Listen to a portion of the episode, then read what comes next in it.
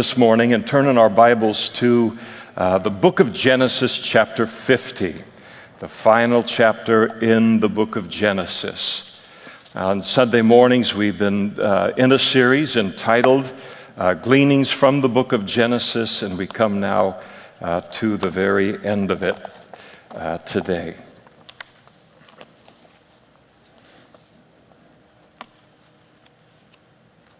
We'll pick things up this morning in uh, verse 15. And when Joseph's brothers saw that their father was dead, they said, Perhaps Joseph will hate us and may actually repay us for all the evil which uh, we did to him. And so they sent messengers to Joseph, saying, Before your father died, he commanded, saying, Thus you shall say, thus you shall say to Joseph, I beg you, please forgive the trespass of your brothers and their sin, for they did evil to you. And thou please forgive the trespass of the, the servants of the God of your father. And Joseph wept when they spoke to him. And then his brothers also went and fell down before his face, and they said, Behold, we are your servants. And Joseph said to them, Do not be afraid. For am I in the place of God? But as for you, you meant evil against me, but God meant it for good, in order to bring it about as it is this day, to save many people alive. And now, therefore, do not be afraid. I will provide for you and your little ones. And he comforted them and spoke kindly uh, to them. And let's pray together. Father, we thank you so much for being able to come together in all of the ways that we are, united by your Holy Spirit, united by a common worship experience, and now uh, united in partaking of the same spiritual meal from your word. And we pray that you would speak to us this morning from your word. And as we've been through this uh, epidemic and it still continues to go on, and how many things were right and how many things were wrong, more wrong than right, and, and uh, all of uh, us doubting what is the truth about anything, just about, and how wonderful it is to be able to come to your word and to know that it is settled, it never changes. It is always right, and it is the foundation upon which we can build our lives in eternities and always do so without shame or disappointment or change. Thank you for your word, the privilege to study it today. We pray and ask that you would remove every distraction that um, might be a part of uh, our lives at this moment in order that we might hear your word and receive uh, from you.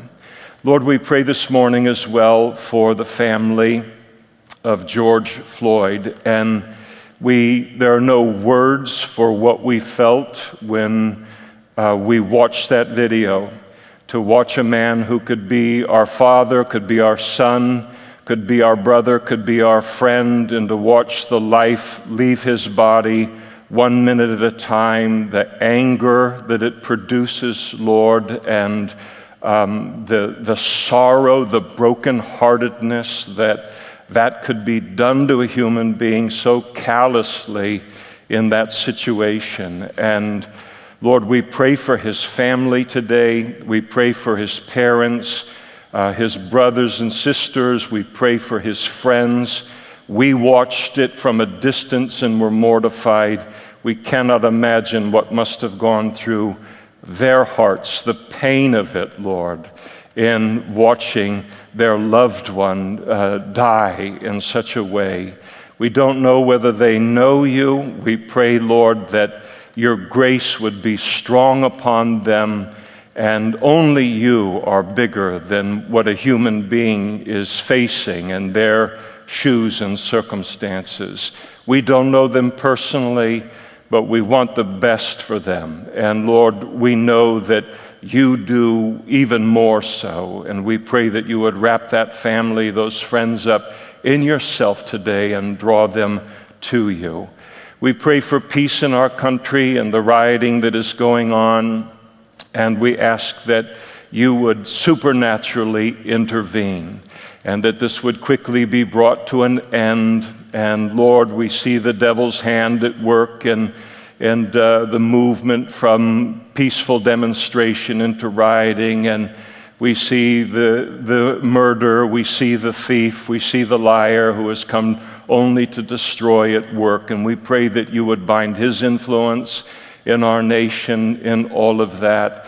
We pray that you would give our leaders uh, wisdom. We pray that you would give our law enforcement and our citizens protection and patience and grace in all of this. And we pray that you would raise up statesmen and stateswomen within the government, men and women who have a voice and have influence to speak to all Americans and to be heard, and that you would raise them up and allow their voice to be heard.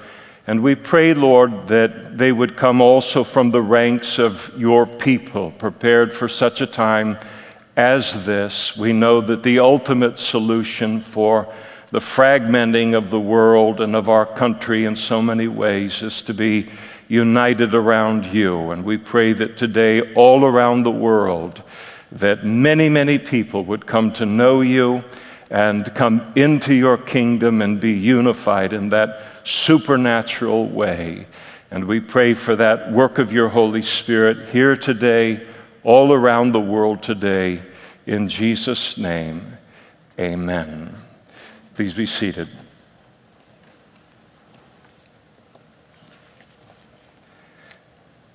This morning, as I mentioned, we complete our current study and series entitled The uh, Gleanings from the Book of Genesis. And it's our 35th uh, study in the series. And we close by looking at what is the single greatest lesson associated with uh, the life of Joseph. And that is saying a lot because the account concerning uh, Joseph in the book of Genesis fills uh, fully. Uh, one quarter to one third of the book, and you think about the significance of what is covered in that, uh, the book of Genesis, and for such a large amount of it to be uh, focused upon him. We remember, of course, the injustices that were done to Joseph. He was hated by his brothers, he was envied by his brothers. They stripped him of his uh, brightly colored coat. They threw him into a pit with the intention that uh, he would die there, intent upon killing him, and then uh, explaining his death to his father as ha- him having been killed by wild uh, animals. And instead not wanting, as the, as the time passed by, minutes and hours, not wanting to have the actual blood of their brother on their hands, uh, they decided to sell him uh, as a slave to uh, Midianite traders who were traveling on their way to Egypt, and they sold him for 20 shekels of silver. The Midianite traders uh, obviously wanted a quick return on their 20 shekels of silver. And so, as soon as they got into Egypt, uh, they took Joseph to the slave market where he was then uh, purchased by an officer of Pharaoh's court, a man by the name of uh, Potiphar. And he was later falsely accused of rape by Potiphar's wife, which resulted in him then being cast uh, into prison. And then his exaltation is also recorded uh, in the passage until, uh, as he remains in that prison, until one day Potiphar has a series of dreams, uh, not Potiphar, but uh, Pharaoh has a series of dreams that trouble him. And he asks all of his counselors, all of his wise men to uh, give him an interpretation for the dreams, and they're unable to do so.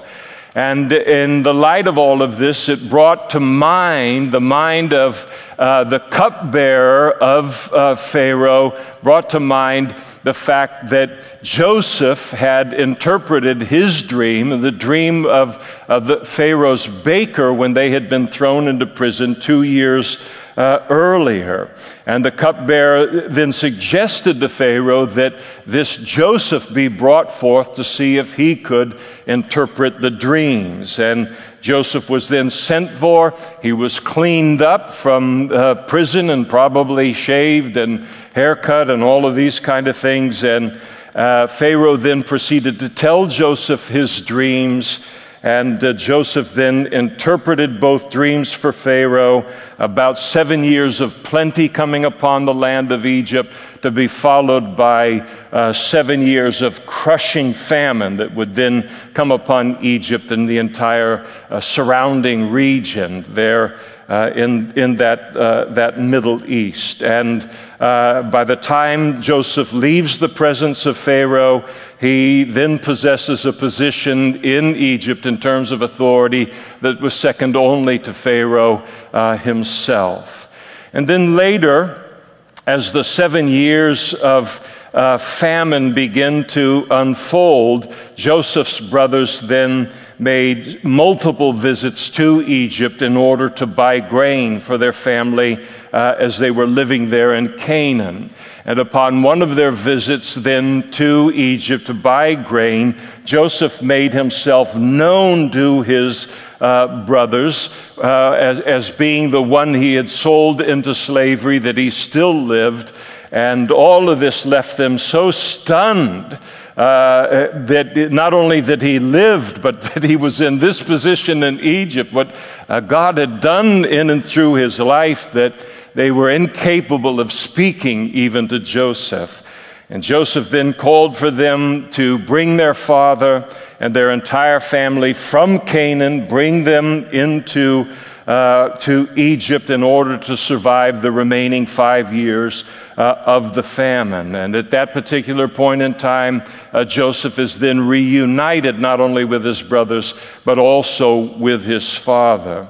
And so Joseph was sold by his brothers as a slave at the age of 17 and, uh, and, and he was a slave of Potiphar, uh, and then a prisoner within the prison for a total of 13 years. He became known uh, to his brothers at the age of uh, 39, and then uh, the death of his father Jacob, as is recorded earlier in this very same chapter that we're uh, reading from. It occurred when Joseph was about 56 uh, years old. And so, uh, this event that we're examining here this morning uh, occurred 30 years after Joseph's brothers had sold him into slavery, and 17 years after the entire family had been uh, reunited in Egypt.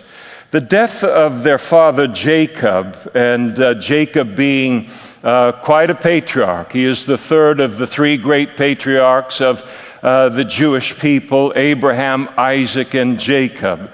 And when Jacob died, it produced a, an additional reaction in uh, Joseph's brothers uh, beyond merely dealing with the death of, of their father and the sorrow of that, because now they're afraid that Joseph will use the opportunity to take revenge now upon them uh, for the evil that they had uh, done to him some 30 years uh, earlier.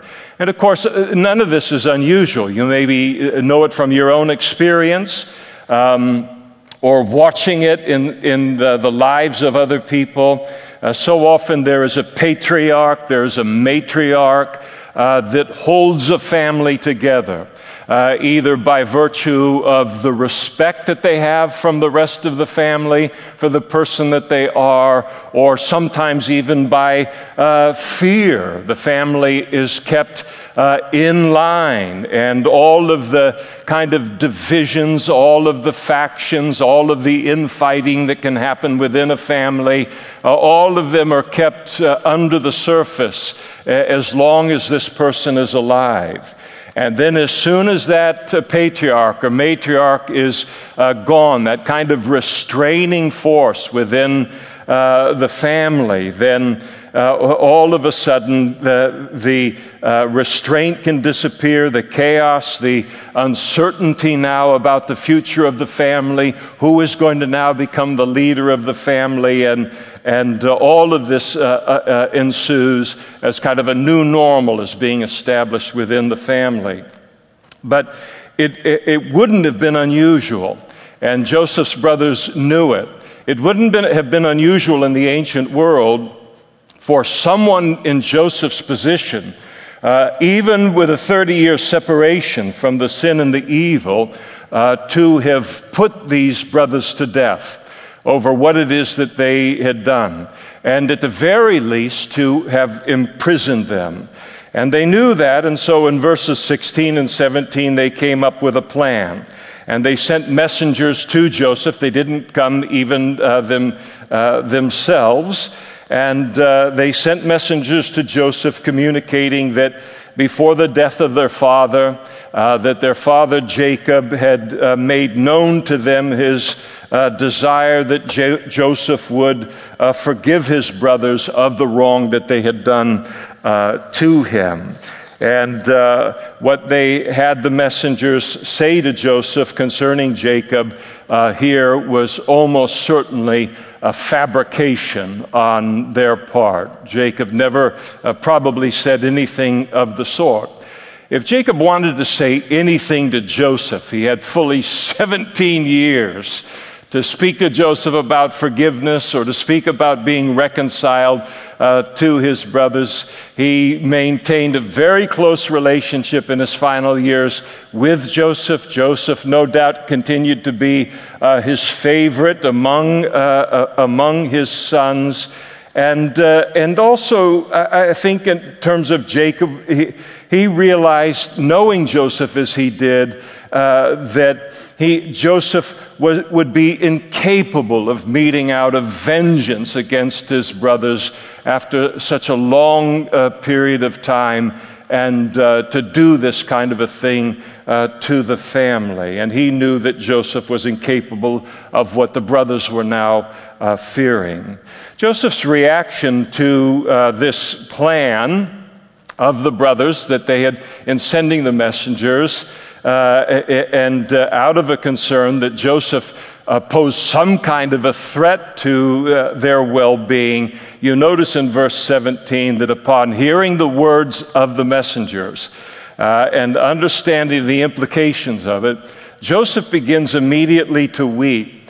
And the Hebrew word there is a very strong word. It means to bewail.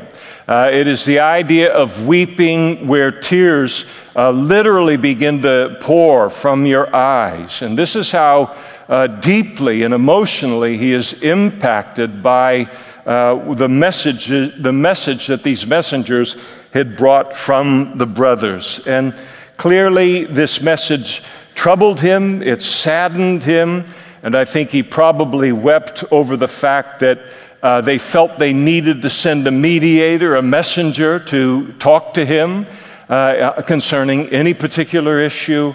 Uh, the thought of the unnecessary fear that they had obviously been living under for 17 years, and then over the fact that uh, they thought that his expressions of forgiveness, his expressions of grace and love toward them for the last 17 years, uh, that somehow they had viewed that as acting, that they had viewed that as, as hypocrisy, something that wasn't uh, genuine in Joseph and for Joseph to realize as they uh, kind of uh, reciprocated the relationship back to him, that the relationship that he thought he had with them of trust and of love and as a family for 17 years didn't exist.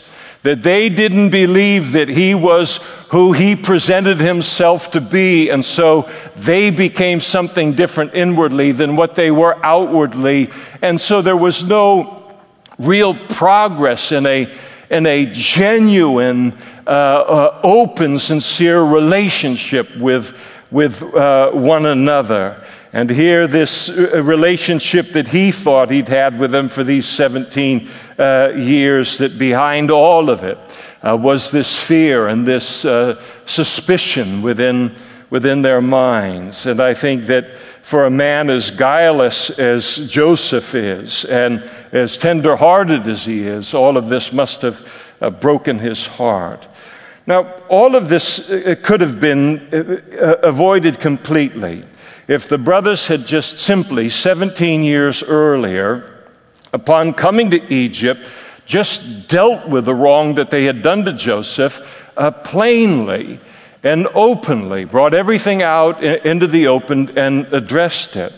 And there is a sense in, in, we, in, which we can understand why they didn't. You might remember that when Joseph revealed himself uh, to his brothers there in Egypt, that they were stunned, they couldn't say anything, and he proceeded to cover them with uh, his tears, to cover them with his hugs, his expression of love and concern uh, for them, uh, that uh, they hardly had a chance to even broach the subject on that, uh, that initial scene.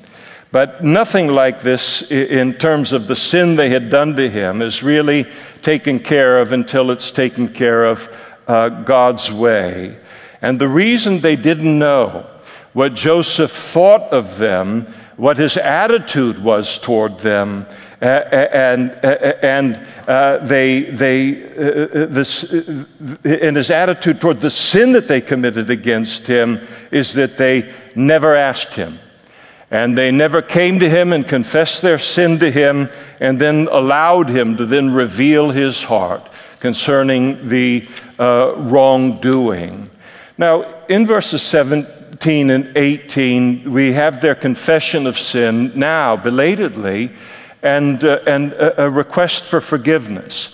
And, and you kind of have to overlook how, uh, how clumsy uh, and even deceptive uh, the rollout of this message to Joseph is. It's, a, it's a, a flawed in, in many ways, but it is still important to recognize uh, that the message was from them, and that what they communicated to Joseph here in this message was uh, the, it represented the desires of their heart. And in that sense, it is a sterling example of how we are to approach anyone that we have sinned against in order to receive their forgiveness.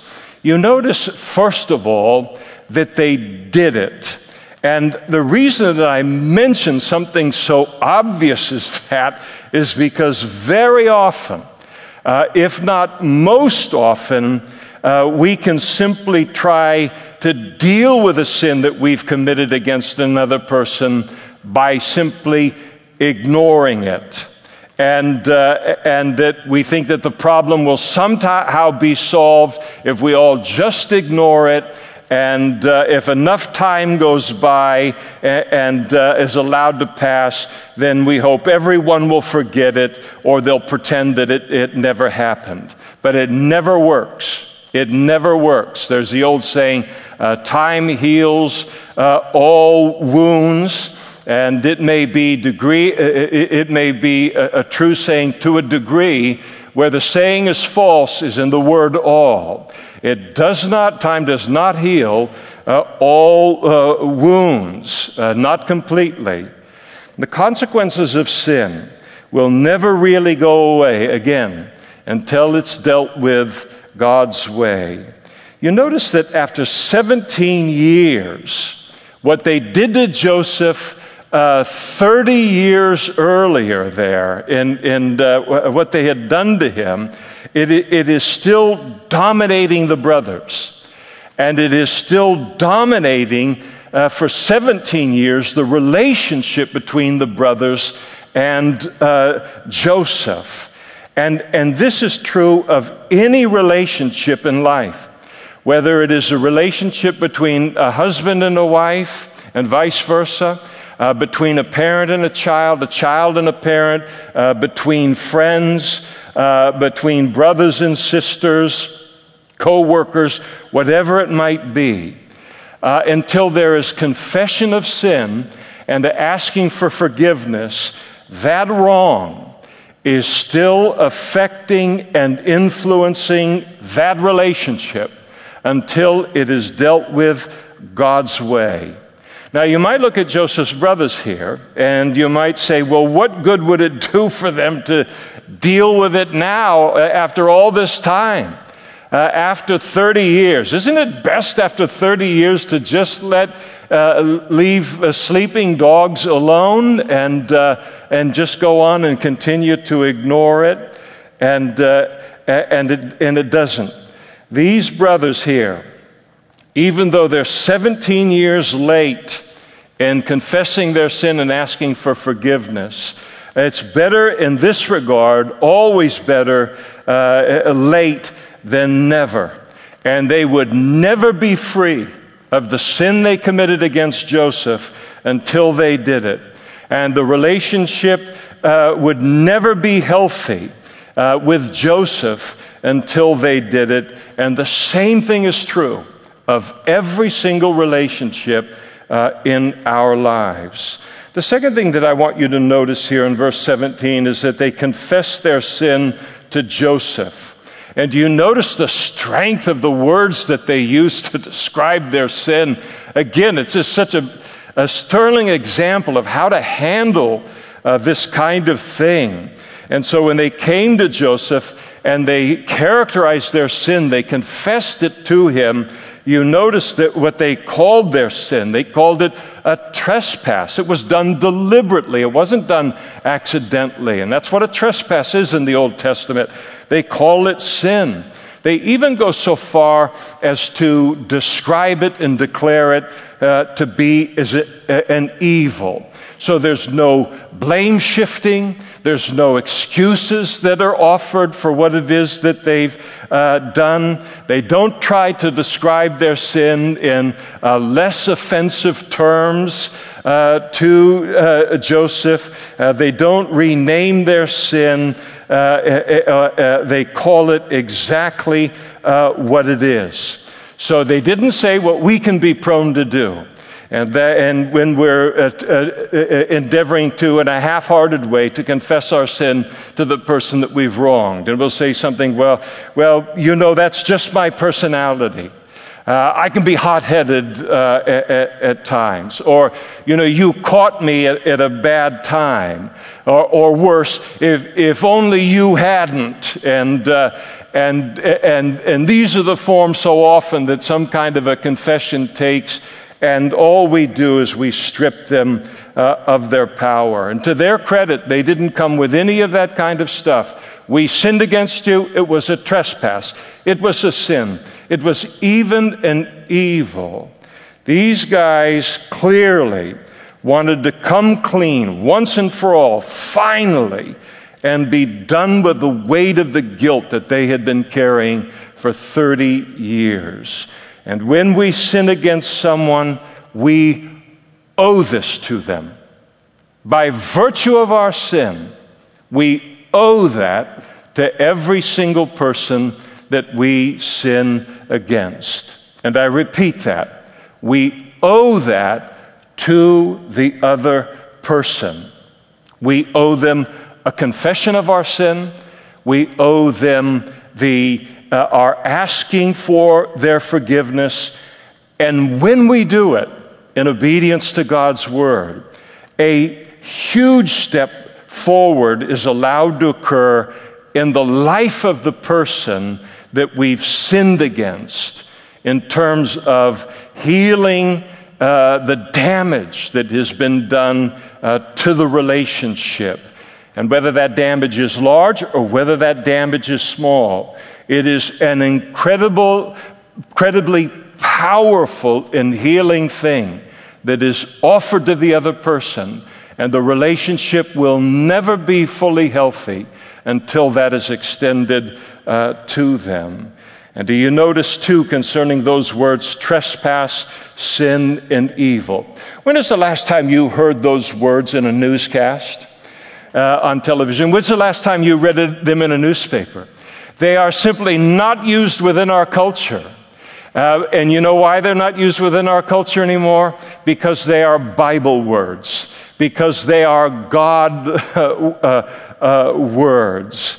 And here it communicates in their use of this terminology the fact that these men now uh, are seeing their sin as God saw it as, as it's revealed in the Word of God and not how it's viewed uh, by the world. And we have to be careful with that and not to make the standard for what we consider to be right or wrong in a relationship or how we treat people uh, on the basis of the culture around us. The culture around us is disintegrating before our eyes. It is getting worse by the week. That's not our model. Uh, our model is uh, the Word of God. And so they viewed what they had done now uh, in the light of the Word of God. You notice, third, in verse 17, those two words following the word evil. Uh, and the two words are to you. Uh, uh, for they did evil to you. And here is the recognition in this confession that their sin was committed against a person, a real, living, feeling, talking, walking human being was affected by their sin. And, and this sin was not committed against a machine or against some name or some anonymous uh, thing, but committed against a human being, a person. And this personalizes uh, this confession in a powerful way and uh, for bringing healing into the life of the person that has been wronged. I sinned. And it's more than saying, I sinned. It is, go- it is to say, I sinned against you, and I am sorry. And this, and the power of that in another person's life.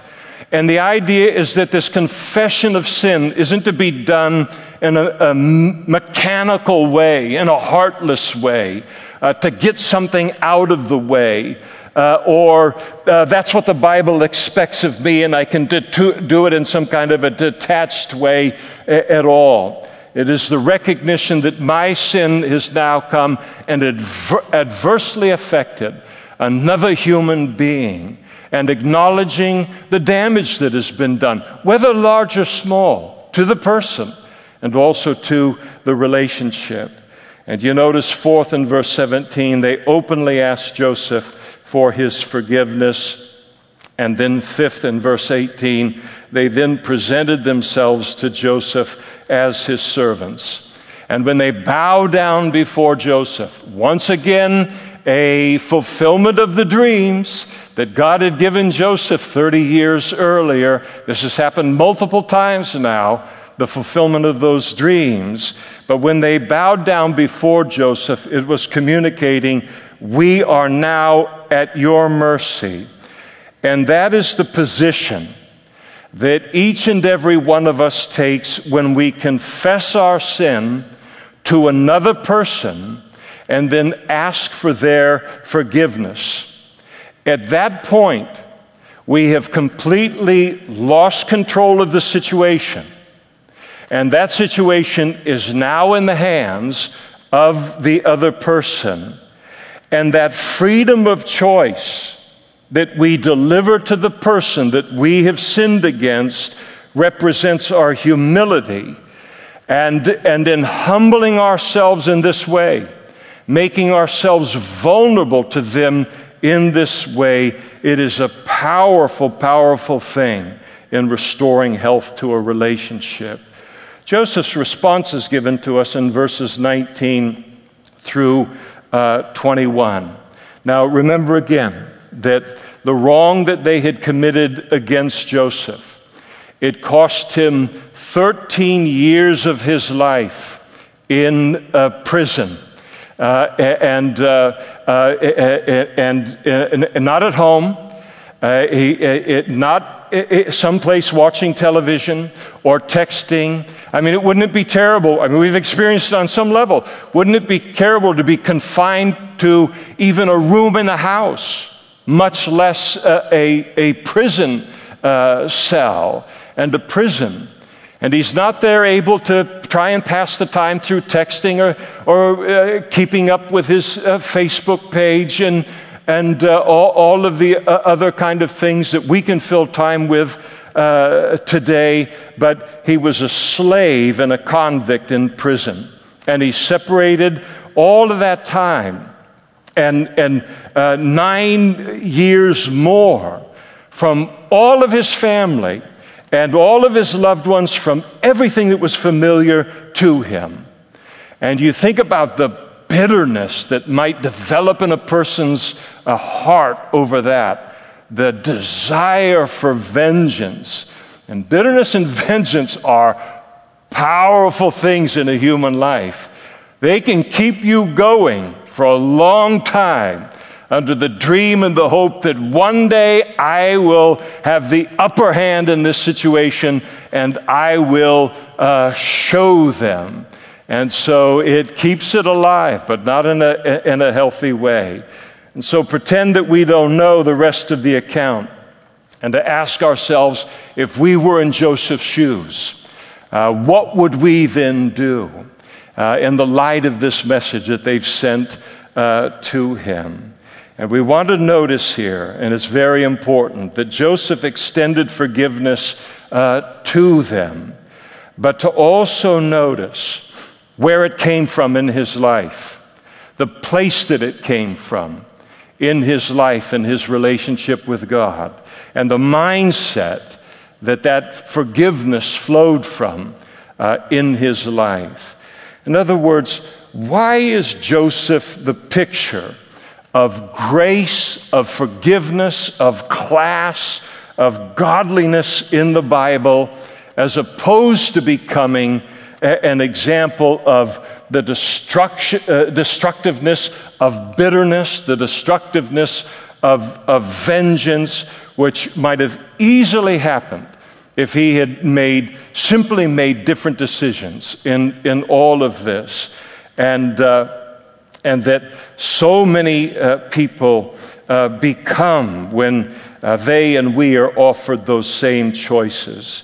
And you notice that Joseph told them in verse 19, Do not be afraid, for am I in the place of God? But what in the world does he mean by that? Don't be afraid, for I uh, am I in the place of God. And what Joseph is declaring to them here is he is reassuring them that they had nothing to fear from him in terms of vengeance. And here is Joseph's recognition that vengeance, uh, even when so great a series of sins had been committed against him, when the consequences of his brother's sins had been uh, so great, that vengeance was not a weapon that he was free to take up, that vengeance was something that belonged entirely to God. And of course, this is a New Testament uh, truth as well. Uh, written by the Apostle Paul, by uh, the Spirit of God in the New Testament and uh, Romans chapter 12, and you put yourself in the place of Paul and the injustices that he experienced at the hand of Jew and Gentile alike, of Christian and non Christian alike. How easily it would have been for him to be consumed very quickly by bitterness and vengeance. But instead, in writing to the church at Rome, he said, Beloved, do not avenge yourselves, but rather give place to wrath, for it is written, Vengeance is mine, I will repay, says the Lord. Do not be overcome by evil, but overcome evil with good. The second thing in verse 17 that we notice is that Joseph knew that these brothers had changed, that they weren't the same men that they were 30 years earlier when they sold him uh, into slavery. And you notice there in verse 17 that the brothers approach Joseph for forgiveness, but they approach him uh, with the words, the trespass of the servants of the God of your father. And that's how they describe themselves to Joseph now, as the servants of the God of the Bible. They certainly weren't the servants of God 30 years earlier. And when they were uh, desiring to commit the murder of one of their brothers. And, uh, but now they were. And they are changed men, and Joseph knew it. And before revealing his identity to them in Egypt, you might remember how, what Joseph did. He watched them like a hawk. They didn't know it was Joseph. They watched how they treated one another. They watched uh, their attitude toward their father. They watched what their attitude was towards Joseph's younger brother Benjamin. And he could see that 17 years, uh, uh, e- even 17 years earlier, 13 years after he had been uh, uh, uh sold uh, by them, that these men were now very, very different men. They were changed men. And, and, and he could could see it. And he also could hear as they were talking, not rea- realizing they understood his language as they expressed their deep regret over what they had done uh, to Joseph. And unfortunately, not all people change in life. Uh, not all, even all Christians. There are some Christians who never change. Decade in, decade out, they're the same person. There is no growth in their life. There is uh, no change. But I think that most of us do, and most people do in general. And, and for us as Christians, as the Holy Spirit changes us day by day and week by week, and, uh, and changing our attitudes, changing our thinking, changing our actions, changing how we view things in life, how we speak, how we conduct ourselves. And I know that I speak for you when I say of myself, I am not the same person I was a month ago. I am not the same person I was uh, uh, uh certainly a year ago, much less uh, 30 years ago as, as here. And it helps us to acknowledge that concerning others as well. What we know to be true about ourselves, that we are no longer the same person that we were when we did such and such. And that if we were uh, uh, if, if we were then the person that we are now we would handle it entirely different. And to know that about ourselves but to also recognize that to be true about other people that they uh, have changed in the same way that we have and that if they were then the person that they are today and the person that we clearly see that they are today, they would have never handled it as they did 30 years ago. And, uh, and it helps to acknowledge that, and it, and, it, and it helps our ability to extend grace and forgiveness in those situations. And here they are. They have confessed their sin as clearly as a person can. They have asked for forgiveness in no uncertain terms. And to Joseph's credit here, he does not rub their nose in what happened 30 years uh, earlier, and neither should we. I think all of us recognize this emotion as well. It can be so discouraging when a husband, a wife, a child, a parent, any relationship in our life, so discouraging when a person has genuinely changed.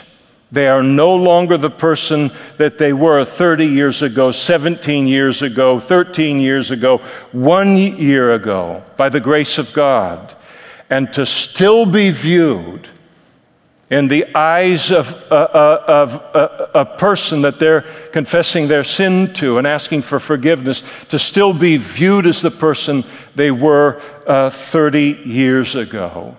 And we know the God of the Bible, that He is a God of second chances. And of course, we cannot be like Him unless we are offering uh, second chances to people who are obviously changed uh, and, and have grown uh, from the person that they were when they sinned against us.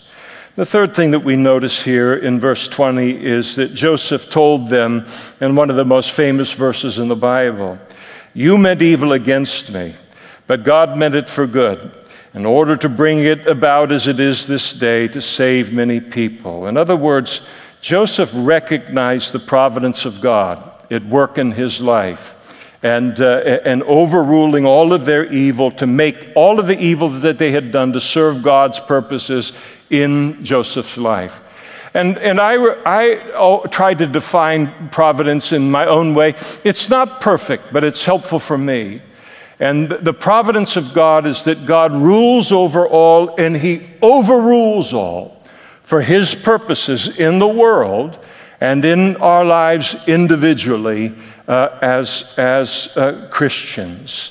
And what is the good that Joseph speaks about when he says God uh, meant it for uh, good here? And uh, uh, the good is described as to save many people alive, including all of the people who would have died in the famine uh, in Egypt and in Canaan and in all of the surrounding uh, area who would have died in the famine otherwise without Joseph and his wisdom and his godly character and his position in Egypt. And all of that's important. But even more specifically, and even more importantly, this whole thing of, of to save many people alive refers as well to God's exaltation of Joseph for the preservation of his family from death by virtue of the family, and in the saving of his family, Joseph's family, the preservation of the bloodline through which God had promised to provide the world with a Messiah, with a Savior, with Jesus Christ through the bloodline of Abraham, Isaac, and Jacob. And Joseph made it clear uh, earlier in Genesis when he revealed himself to his brothers in Genesis chapter 45, where he said, I am Joseph, your brother, whom you sold into Egypt. But now do not uh, therefore be grieved or angry with yourself because you sold me. For God sent me before you to preserve life. For these two years of famine have been in the land, and there are still five years in which there will be neither plowing nor harvesting.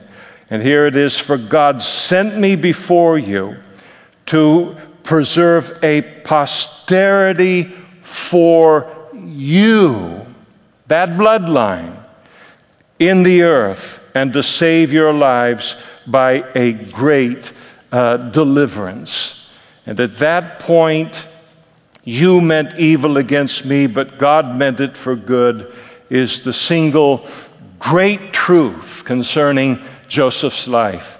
He is one of the supreme pictures, really second only to Jesus, of the, the picture of the providence of God, how God is, was, is able to take and overwhelm everything, every evil in a human life, to overwhelm it and to work it uh, uh, for good.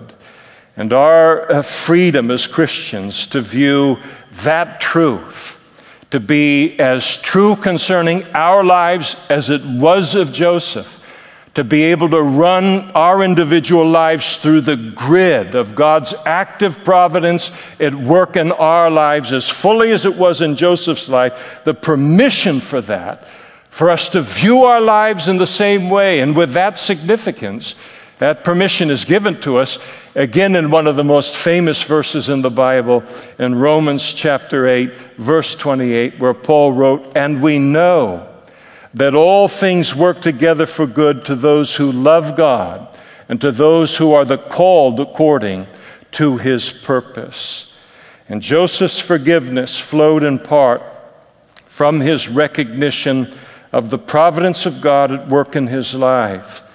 And from watching all of these years, God take each one of these injustices that were committed against him and then making them serve God's purposes in his life uh, uh, uh, uh and, and plan.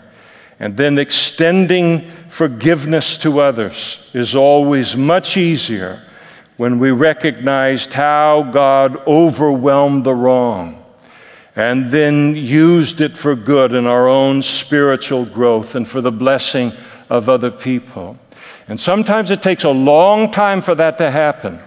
It can take us a long time. If we don't recognize the providence of God at work in our lives, we can look for months and even years at a wrong that has been done to us.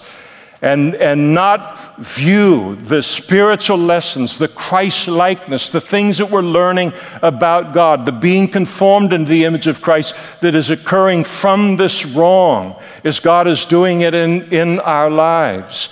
And, and, uh, and failing to recognize the hand of God at work in, and not in doing it, but in redeeming it for His purposes and when we fail to do that, then we will head into vengeance. We will, head into uh, unforgiveness and into bitterness.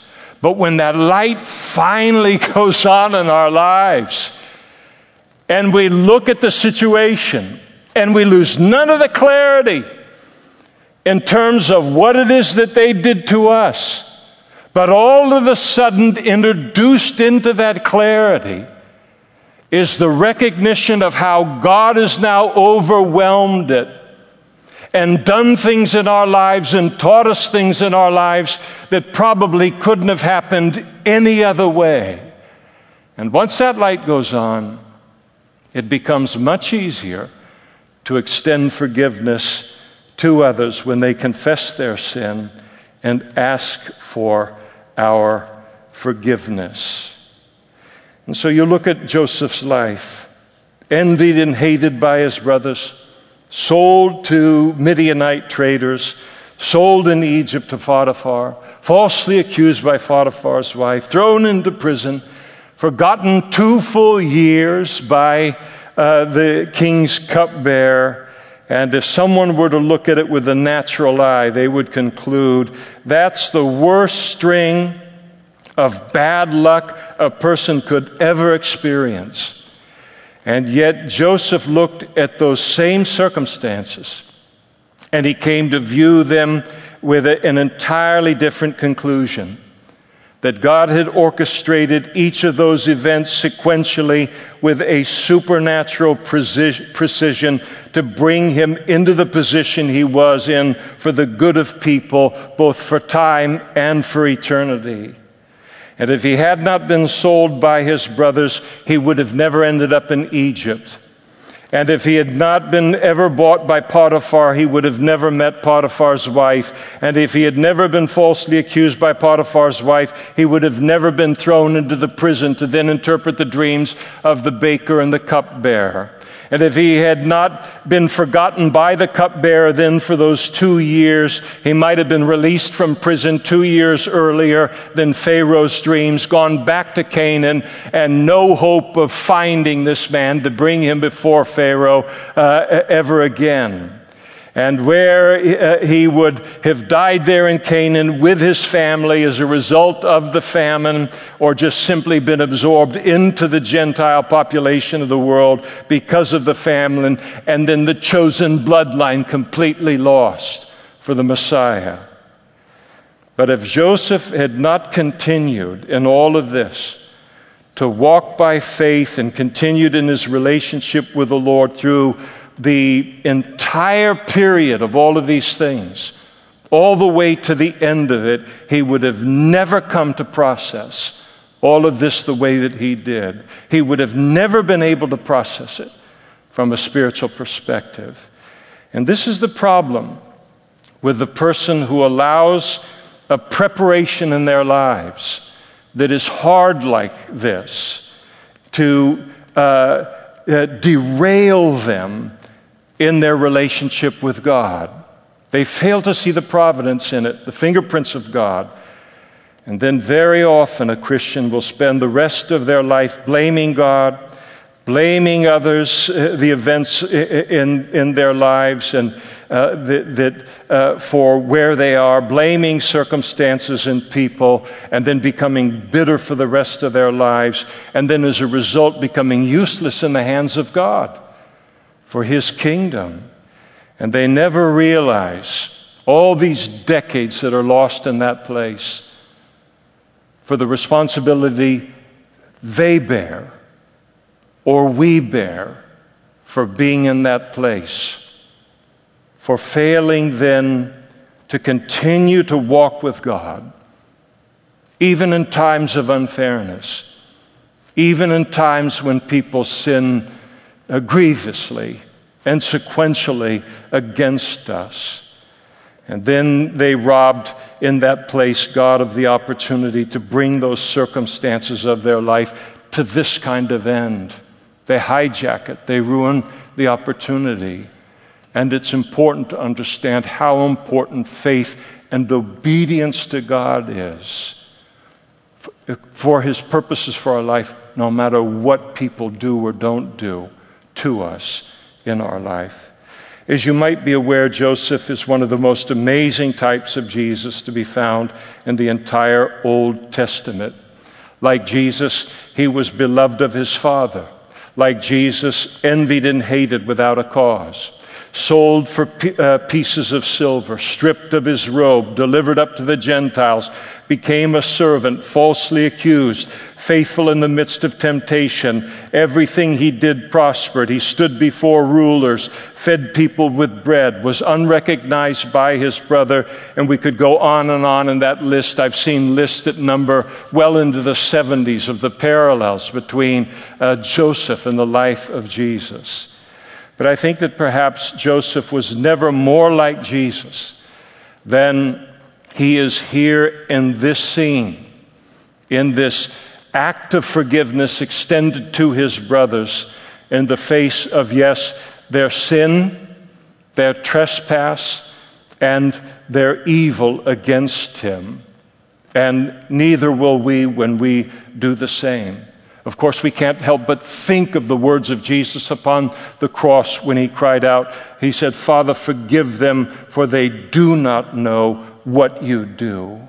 And this is what is in the mix in Joseph's heart, in, in his forgiveness as well.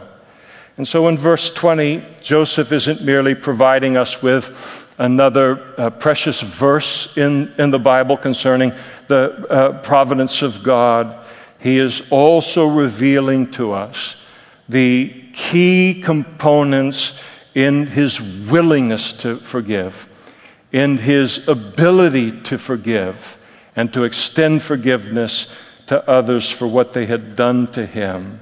And he didn't even have the cross of Calvary to look back on in human history uh, as we do, which teaches us in this vein that if God can take the crucifixion of Jesus Christ, the single greatest sin committed in human history, the single darkest event in human history, the creation, crucifying and killing their creator. If God in His providence can overwhelm that scene and work it together for good, then there is nothing that we face in our lives that He is not able and not willing to do the same uh, in regard to. And though Joseph goes on to live now for another 54 years following this event, the narrative is, of his life, it ends here. And they're just the details of his death uh, and, and the, the, the narrative finishes. Maybe because this might have been his greatest achievement and his greatest example, and the one moment among many moments in which he was the most like Christ. And his confidence in the providence of God to rule over all and overrule all for God, uh, God's purposes and plans for his life and then to extend the forgiveness that flows from that. And so let's stop and think for a moment here as we close, and just for a moment. Do we need to take care of something today?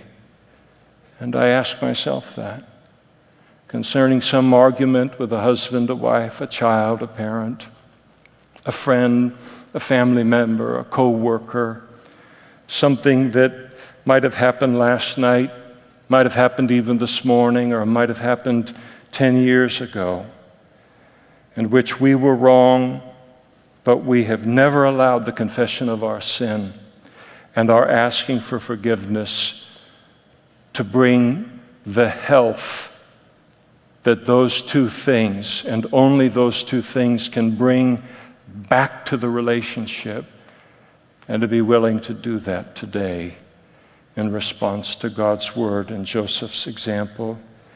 And then perhaps for others of us here this morning, some of us need a reference point in our lives where we've allowed some set of circumstances in our lives to embitter us against other people, and worse than that, to embitter us against God. And we have allowed even the unfairness of what other people have done to us as an excuse for abandoning our relationship with God, abandoning God's call uh, uh, upon our lives, abandoning obedience to Him, no matter what other people do or don't do to us. And to realize that if I'm in that place, I am wasting my life.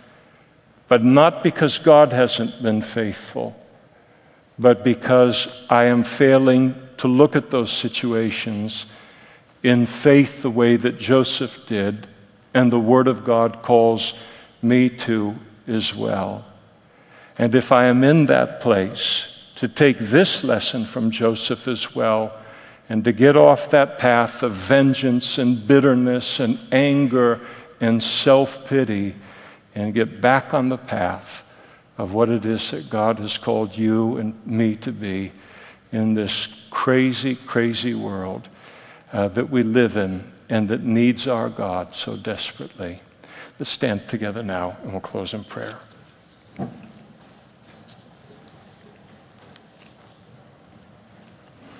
Father, thank you for the truth of this passage, and we thank you for the applications, how personal, how real, um, how present they can be in our lives.